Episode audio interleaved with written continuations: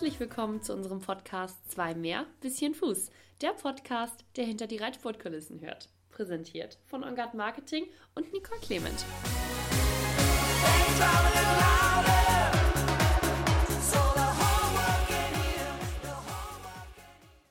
Herzlich willkommen zu einer neuen Podcast-Folge unseres Podcasts Zwei mehr, bisschen Fuß.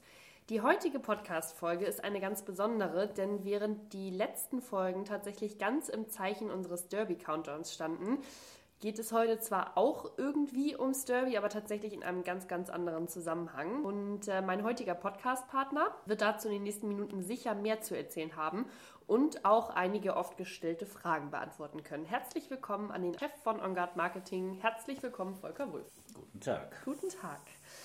Volker, ich glaube, ich untertreibe, wenn ich sage, dass man als Veranstalter aktuell es nicht ganz leicht hat. Ähm, gestern wurde von OnGuard eine Pressemitteilung veröffentlicht, in welcher bekannt gegeben wurde, dass das deutsche Spring- und Dressur-Derby, welches in diesem Jahr seinen 100. Geburtstag feiern sollte, nicht an dem geplanten Datum stattfinden wird. Ich glaube, wie kommt es dazu, ist angesichts der immer noch voranschreitenden Ausbreitung des Coronavirus eine gänzlich dämliche Frage, aber vielleicht kannst du einfach mal in eigenen Worten vorab wiedergeben, wie es kam, dass ihr von Veranstalterseite aus jetzt diese Konsequenzen getroffen habt.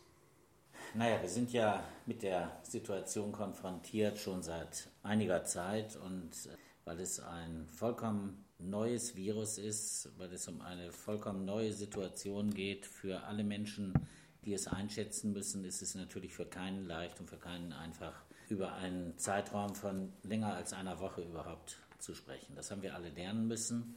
Wir haben natürlich immer gehofft, dass wir diesen 100. Geburtstag im Mai zum angestammten Termin am Himmelfahrtswochenende hier in Hamburg mit dem Derby feiern können. Wir haben uns besonders viel sogar vorgenommen. Wir wollten einen Tag länger machen. Wir wollten am Mittwochabend eine große Party machen. Wir wollten viele, viele Aktionen starten. Wir haben ein Magazin rausgegeben, das auch in Hamburg verteilt ist mit dem Titel Derby-Zeit.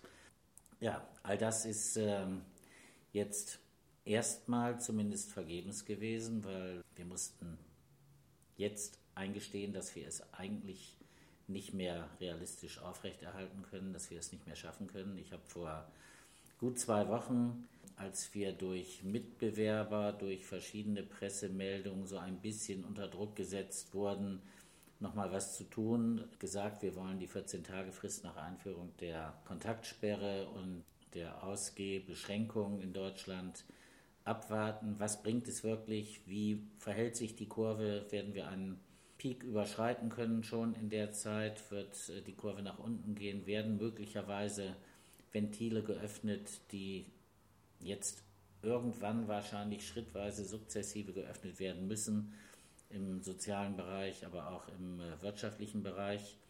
Und äh, das war so ein bisschen unsere letzte Hoffnung. Und jetzt mussten wir feststellen, dass nach 14 Tagen eigentlich noch nicht so viel passiert ist.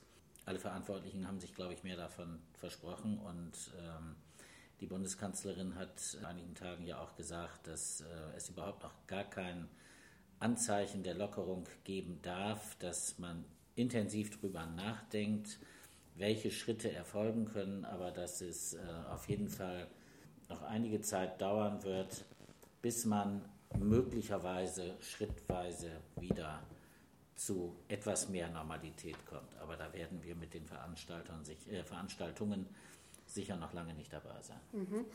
Du hast es gerade so ein bisschen angeschnitten. Tatsächlich ist es so, dass viele hochkarätige Turniere in letzter Zeit schon abgesagt wurden. Wenn ich da jetzt zum Beispiel mal an die deutschen Meisterschaften in Balve denke oder eben auch das CHIO in Aachen. Die haben sich tatsächlich schon dafür ausgesprochen, dass die Turniere nicht stattfinden, obwohl diese Turniere nach dem deutschen Spring- und Dressur-Derby in Hamburg äh, terminiert waren. Wie kommt es dazu, dass das Derby jetzt verhältnismäßig spät abgesagt wurde? Wir waren immer im sehr intensiven Kontakt mit der Stadt Hamburg und sind wir immer noch. Und äh, ich habe mit dem Staatssekretär des Senats für Inneres und unserem zuständigen Mann für Sport in Hamburg in äh, ja, regelmäßigen Abständen mich unterhalten und äh, die Stadt Hamburg hat jeden ermuntert, macht so weiter, als ob ihr nach dem 30. April veranstalten könntet. Und das haben wir auch getan und das hat uns auch natürlich ein bisschen zuversichtlich gestimmt. Und mussten wir aber sehen, dass, dass die Maßnahmen entsprechend nicht gegriffen haben. Es wird jetzt sehr eng. Wir haben direkt vor Ostern, wenn wir uns den ersten Tag nach Ostern ansehen, das ist dann der 14. April, da haben wir nicht mal mehr vier Wochen, gute drei Wochen bis zum Beginn des Aufbaus des Derbys. Aber im Augenblick ist noch nicht mal gesichert, dass überhaupt Pferde über die Grenze nach Deutschland reinkommen können, geschweige denn Reiter von Übersee anreisen können und äh, möglicherweise auch noch Pferde von Übersee mit nach Europa bringen müssen. Und äh, von daher wird jetzt alles sehr, sehr, sehr knapp. Und wir sagen ja nicht ab, das ist ja gar nicht die richtige Formulierung, sondern wir verschieben. Wir verschieben in den Spätsommer. Ähm, das muss jetzt alles wieder, wir sind nicht die Einzigen, die verschieben, völlig klar. Du hast eben schon zwei genannt, aber international ist ja auch fast alles bisher oder hat fast alles bisher nicht stattfinden können. Das Weltcup-Finale in Las Vegas zum Beispiel eine sehr große Veranstaltung. Die ersten Global Champions Tour Etappen in Miami und äh, Mexico City und Shanghai sind verschoben worden. Madrid wird verschoben werden im Mai. All diese Veranstalter wollen natürlich irgendwo in die zweite Jahreshälfte. Und da wird es ein riesiges Gedränge geben um die Termine. Und jetzt mussten alle Veranstalter erstmal ihre Wunschtermine einreichen. Und es ist eine Taskforce bei der FII dafür gegründet worden, gebildet worden. Und die sollen jetzt ein bisschen versuchen, die ja, Kollisionen zu entzerren. Und wir haben uns angemeldet für einen Termin im Juli und für einen Termin im August. Welchen wir kriegen werden, können wir noch nicht sagen. Und äh, wir hoffen, dass wir zumindest dann in der Lage sein werden, die Veranstaltung auf dem Derbyplatz durchführen zu können. Mhm. Terminierung ist ja aktuell, wie du gerade gesagt hast, ein ganz, ganz kompliziertes Thema, da einfach viele Veranstaltungen, das ist jetzt ja auch nicht nur den Reitsport betreffend, sondern eben auch ganz viele andere, in die zweite Jahreshälfte oder ins nächste Jahr verschieben. Ähm, du hast gerade gesagt, es wird ein neuer Kalender gebildet, natürlich. Wie lief das jetzt gerade in dem Fall des Derbys? Wer sind da so die ersten Ansprechpartner? Mit wem musst du sprechen, wenn du so ein Turnier in der Größe äh, verschieben möchtest? Naja, wir müssen uns erstmal mit unseren Partnern FN, also Deutsche Reiterliche Vereinigung, FEI, Internationaler Verband und der Longines Global Champions Tour unterhalten, wie passen wir überhaupt an einem anderen Termin in den Kalender. Dann sprechen wir natürlich auch mit der Stadt und wollen da natürlich auch ganz großen Kollisionen aus dem Weg gehen, obwohl es in Hamburg, glaube ich, in dieser riesengroßen Stadt nicht mal auffällt, wenn man mit einem anderen Sportevent kollidieren würde. Ähm, wir müssen natürlich auch mit dem Verein sprechen, mit dem NFR, aber wir haben die gute Situation vielen anderen Veranstaltern gegenüber, dass wir keine Konkurrenzsituation auf dem Derbyplatz selber haben. Da sind wir relativ frei in der Möglichkeit der Nutzung und ähm, dann müssen wir natürlich auch mit unseren Partnern öffentlich-rechtliches Fernsehen, Clipmahorse und äh, natürlich auch nicht zuletzt mit den Sponsoren reden, die äh, ja letztendlich für die Finanzierung der Veranstaltung sorgen. Und ähm, das wird jetzt alles geschehen und äh, ist in den letzten Tagen auch schon telefonisch zum Teil passiert. Und ähm, ja, jetzt müssen wir gucken, wann wir einen neuen Termin kriegen, den wir dann auch kurzzeitig oder kurzfristig bekannt geben können. Jetzt mal im schlimmsten Szenario gedacht, aber natürlich hast du dir sicherlich wahrscheinlich auch schon darüber Gedanken gemacht. Ihr bekommt einen dieser Ausweichtermine, aber auch an diesem Termin kann die Veranstaltung nicht stattfinden, weil es nicht so funktioniert hat, wie wie wir uns das alle gewünscht haben. Habt ihr dafür auch schon eine Option ausgearbeitet? Da muss man auch damit rechnen. Es kann im Augenblick keiner sagen, wie lange uns das Ganze noch äh, im Bann halten wird. Äh, man weiß nicht, wann ein wirksames Medikament auf den Markt kommt. Man weiß nicht, wann möglicherweise ein Impfstoff kommt. Ähm, damit rechnet man eigentlich frühestens im Spätherbst, Frühwinter.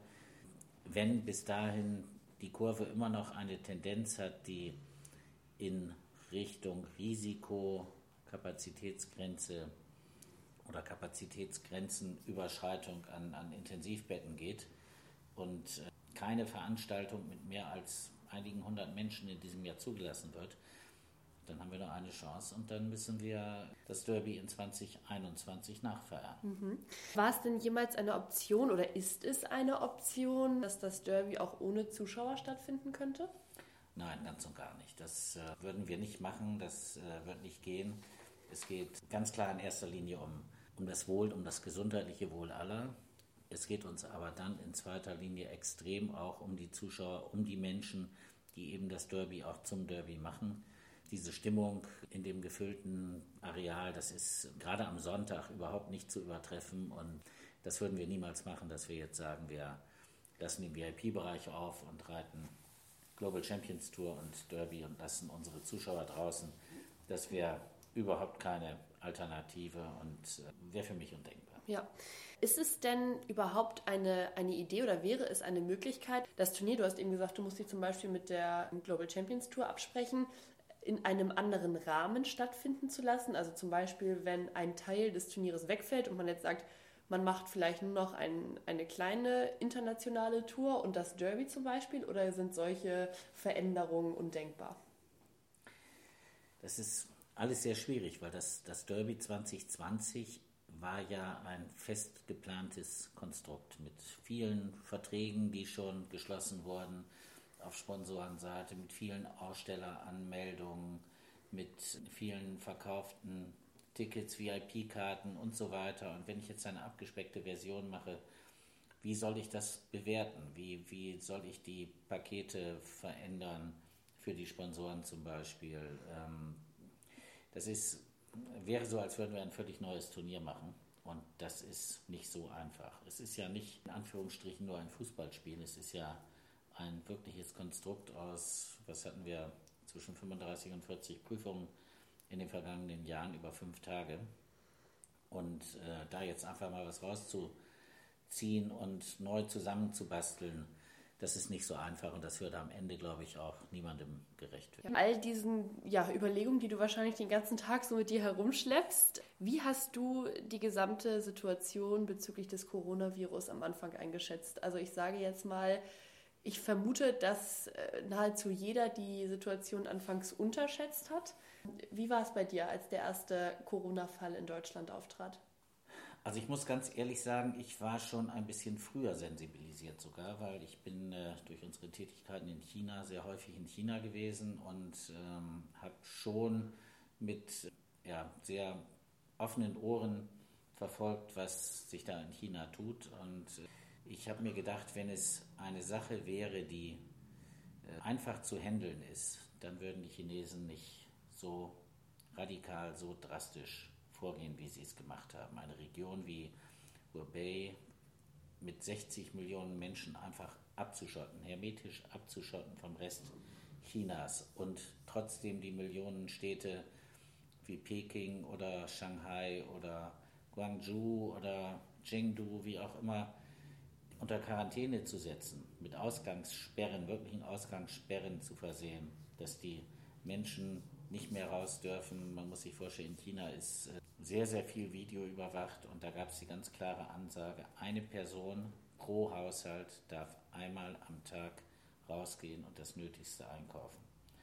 Und ähm, da habe ich mir gedacht, dass ähm, ja, das wird irgendwo, irgendwo wird es äh, da in China nicht bleiben. Und kurz danach gab es dann die Fälle bei, äh, bei einem ich glaube, Heizungshersteller in Süddeutschland und ähm, dann ja, war Italien natürlich auch schon deutlich betroffener und da war es mir klar, ich war übrigens der Erste, der zu dem Zeitpunkt schon einen Ausweichtermin für das Derby beantragt hat.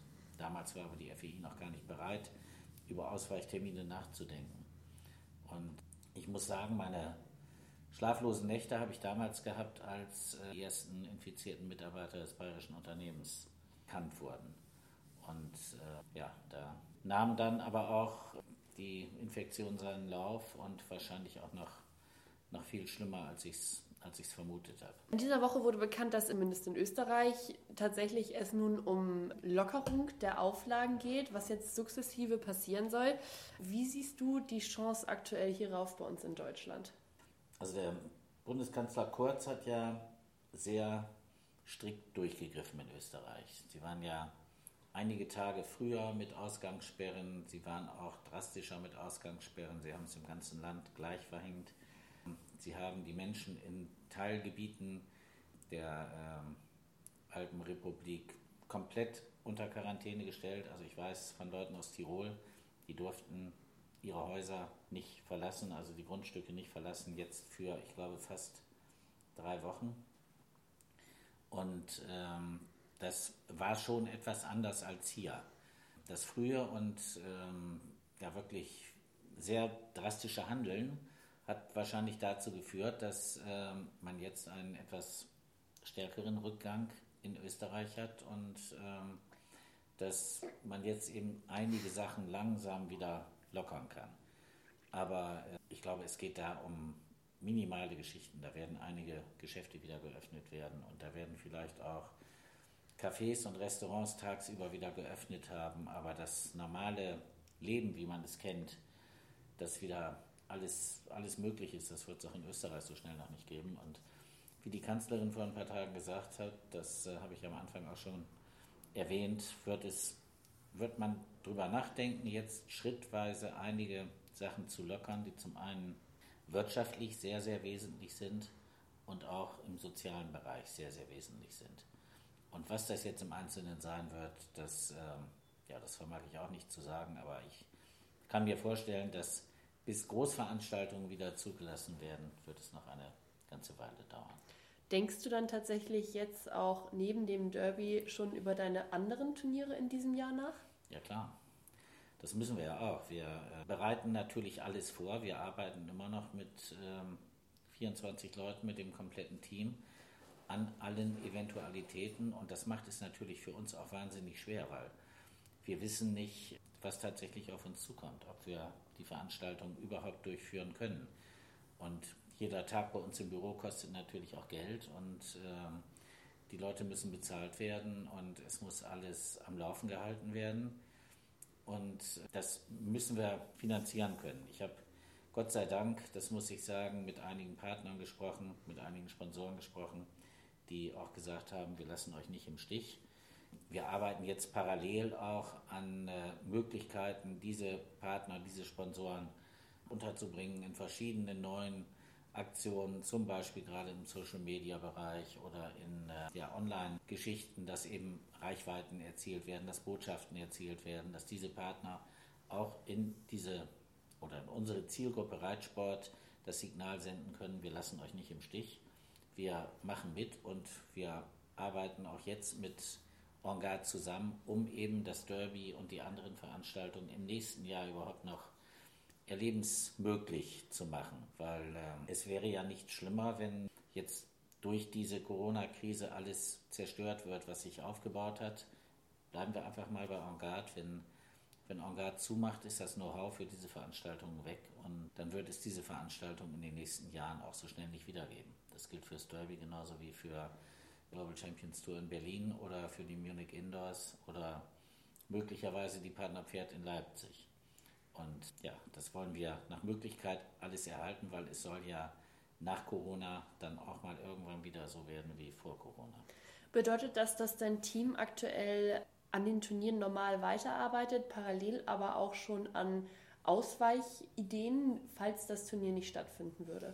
Also wir können mit den, mit den Veranstaltungen ab September können wir ja nirgends mehr hin ausweichen. Also wenn wir jetzt mal Paderborn nehmen, da können wir nicht sagen, das machen wir im November, weil das ist eine Außenveranstaltung. Wenn wir München nehmen, der Termin ist Ende November, da können wir nicht sagen, wir machen das im nächsten Jahr, im Januar oder Februar. Das wird alles nicht gehen. Diese Veranstaltungen, wenn sie dann zu der Zeit nicht stattfinden können, dann müssen wir sie wirklich um ein Jahr verschieben. Mhm. Lockerung der Auflagen haben wir vorhin angesprochen. Das ist ein ganz gutes Thema, denn vor ein paar Tagen ist eine Pressemitteilung rausgegangen von Engard. Und die besagt, dass diese eventuellen Lockerungen, die dann auch bei Zeit bei uns in Deutschland eintreten werden, eine, ein neues Format ermöglichen, was jetzt von OnGuard ins Leben gerufen wurde, und zwar von OnGuard und Equiscore zusammen, die sogenannte Equileague. Kannst du uns ein bisschen was über dieses Projekt erzählen? Ja, gern. Also es ist natürlich so, dass, wie eben schon gesagt, wir arbeiten auf mehreren Wegen für verschiedene Eventualitäten und eben auch für die Eventualität, dass viele Veranstaltungen im Reitsport in diesem Jahr ausfallen werden, eben auch kleine Turniere ausfallen werden, weil auch das ist jetzt noch nicht erlaubt. Die Außensaison, die beginnt in der Woche nach Ostern eigentlich und ähm, die Veranstalter werden ihre Turniere sehr wahrscheinlich nicht durchführen können. Und allein schon aus dem Grunde, weil eben gar nicht so viele Menschen an einem Ort sein dürfen, geschweige denn Zuschauer, die natürlich die Veranstaltung auch mitfinanzieren, weil die kleineren regionalen Veranstaltungen sich viel über das selbstgemachte Catering, Kaffee- und Kuchenzelt und das äh, Bier im eigenen Ausschank, äh, das man verkauft, finanzieren. Und natürlich werden auch die Partner der kleineren Veranstalter, wenn es, äh, ich sag mal, ein Modegeschäft auf dem Land ist oder ein Möbelgeschäft oder was auch immer, die sonst immer das Turnier unterstützt haben und die jetzt einige Wochen oder vielleicht Monate zu haben müssen und keinen Umsatz machen, dann werden die eben auch nicht mehr äh, einfach als Partner und Sponsoren zur Verfügung stehen. Und so denken wir, dass in diesem Jahr auch einige Veranstaltungen ausfallen werden, aber die Reiter wollen reiten. Die wollen nicht nur zu Hause in der Runde reiten oder mal hier oder da einen Sprung machen, die wollen sich messen. Und dann haben wir uns vor 14 Tagen überlegt, ähm, was können wir machen? Man muss es doch schaffen, dass man diese Vergleichsmöglichkeiten auch über Online-Veranstaltungen hinkriegt. Und da ist die Idee von Equileague geboren, gemeinsam mit Mario Krohn, ähm, dem Inhaber von, von Equiscore. Wir hatten zeitgleich die gleiche Idee und äh, wir hatten sehr viele Überschneidungen bei unserem ersten Gespräch, positive Überschneidungen und ähm, da haben wir gesagt, dann legen wir jetzt mal richtig los und alle haben intensiv daran gearbeitet und es sind sehr, sehr schnell wahnsinnige Fortschritte gemacht worden und wir sind jetzt so weit, dass wir, wenn es so weit gelockert wird, dass man wieder reiten kann oder so reiten kann überall in Deutschland, dass man äh, Parcours überwinden kann, Dressuraufgaben reiten kann, auch für sich alleine, ähm, dass wir mit unseren Online-Turnieren anfangen können. Das heißt, jeder reitet für sich zu Hause, richtet sich nach den Ausschreibebedingungen, die er auf der Seite von Equileague finden kann, ähm, muss diesen Ritt füllen, stellt das äh, Video auf eine Plattform, die nachher einem Richter freigegeben wird. Der Richter beurteilt die Ritte und dann gibt es ein Ranking und es ist ähnlich so, als wäre man beim Turnier gewesen, bloß man musste den eigenen Stall letztendlich gar nicht verlassen. Und das ist geplant für Dressur oder für Springen oder wie kann ich mir das vorstellen? Es ist geplant für Dressur, da ist es sehr einfach, aber wir sind auch äh, dabei gegangen und haben gesagt, wir machen es auch für Springen. Wir werden im Springen erst mit äh, bewertenden Prüfungen anfangen, das heißt Stilspringen und ähm, dann Springpferdeprüfungen, was ein besonders wichtiger Teil ist, glaube ich. Äh, es werden entsprechend genormte Parcours versendet, am gewissen kurzen Zeitabstand. Damit meinst du, es wird eine. Parcourskizze versendet, genau, die von genau. euch, äh, okay, also ihr erstellt eine Parcourskizze ja. und ähm, wie löst man da das Problem, dass nicht alle Plätze gleich groß sind? Das wird in unterschiedlichen äh, Kategorien stattfinden. Wir werden sagen, Mindestgröße Platz 30 mal 50 Meter.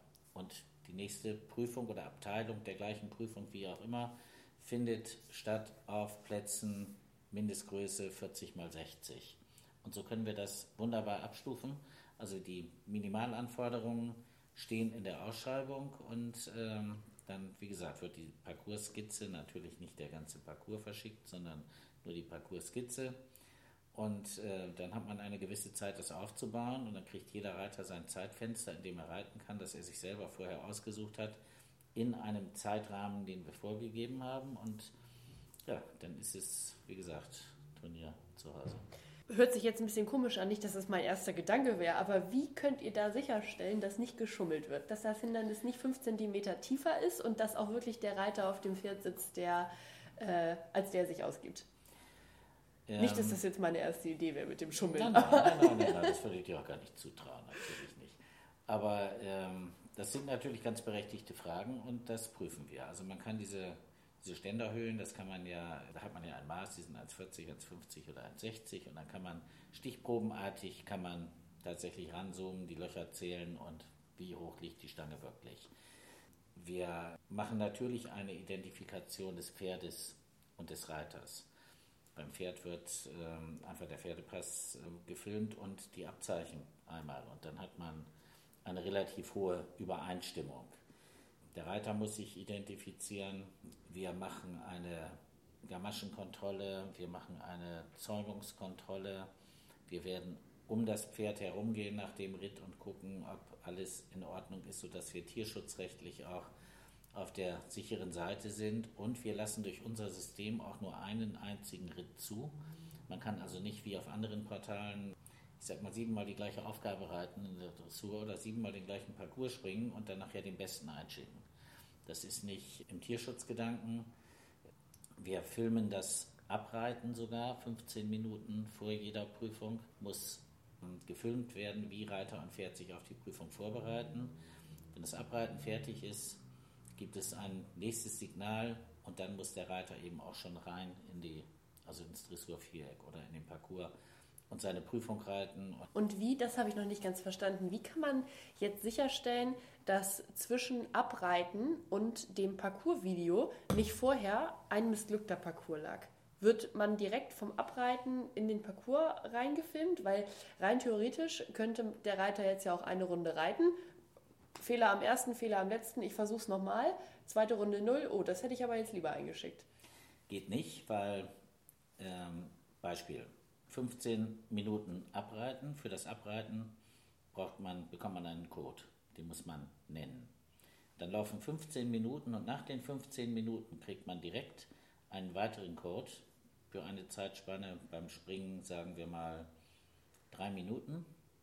Dann muss er ab dem Moment einreiten und den Parcours äh, beenden. Wenn er nicht innerhalb der drei Minuten den Parcours beendet, ähm, ist seine Zeit abgelaufen und dann ist er disqualifiziert. Okay. Bei der Dressur ist es ein bisschen länger. Das heißt also, drei Minuten reicht nicht aus, um einen Parcours zu springen und dann nochmal eben rein und nochmal den Parcours zu springen. Okay. Und das, da versuchen, sind wir auch dabei, an verschiedenen anderen Systemen mit äh, parallelem Live-Upload des Videos über Insta Live oder Facebook Live oder wie auch immer ähm, auch Kontrollen einzuführen. Wir werden viele Möglichkeiten haben, stichprobenartig zu kontrollieren. Und ähm, das soll auch weiterhin dann so ausgebaut werden, dass wenn eben wieder ein bisschen mehr Traffic äh, möglich ist, die Leute wieder mehr rumfahren dürfen, wieder mehr Menschen miteinander an einem Ort sein dürfen, dass wir medizinische Kontrollen machen, stichprobenartig, dass mal ein Tierarzt rumfährt oder dass wir ähm, Stewards rumschicken, die gucken, ob alles in Ordnung ist. Und beim Springen sind wir eben auch dabei, dass wir mit Systemen arbeiten, die wirklich Zentimeter genau uns die Möglichkeit geben, ausmessen zu lassen, wie der ja. Parcours steht und wie die Höhen sind.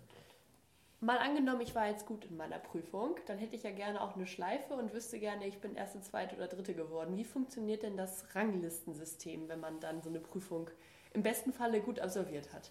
Also erstmal das Ranking-System der einzelnen Prüfung äh, ist so, dass man, äh, nachdem der Richter das dann wahrscheinlich abends alles gesichtet hat, dann äh, wird es online gestellt und jeder Teilnehmer kriegt ein PDF mit der kompletten Rangliste, mit seiner Prüfung in der Dressur, mit seinem Notenbogen und den entsprechenden Kommentaren dazu.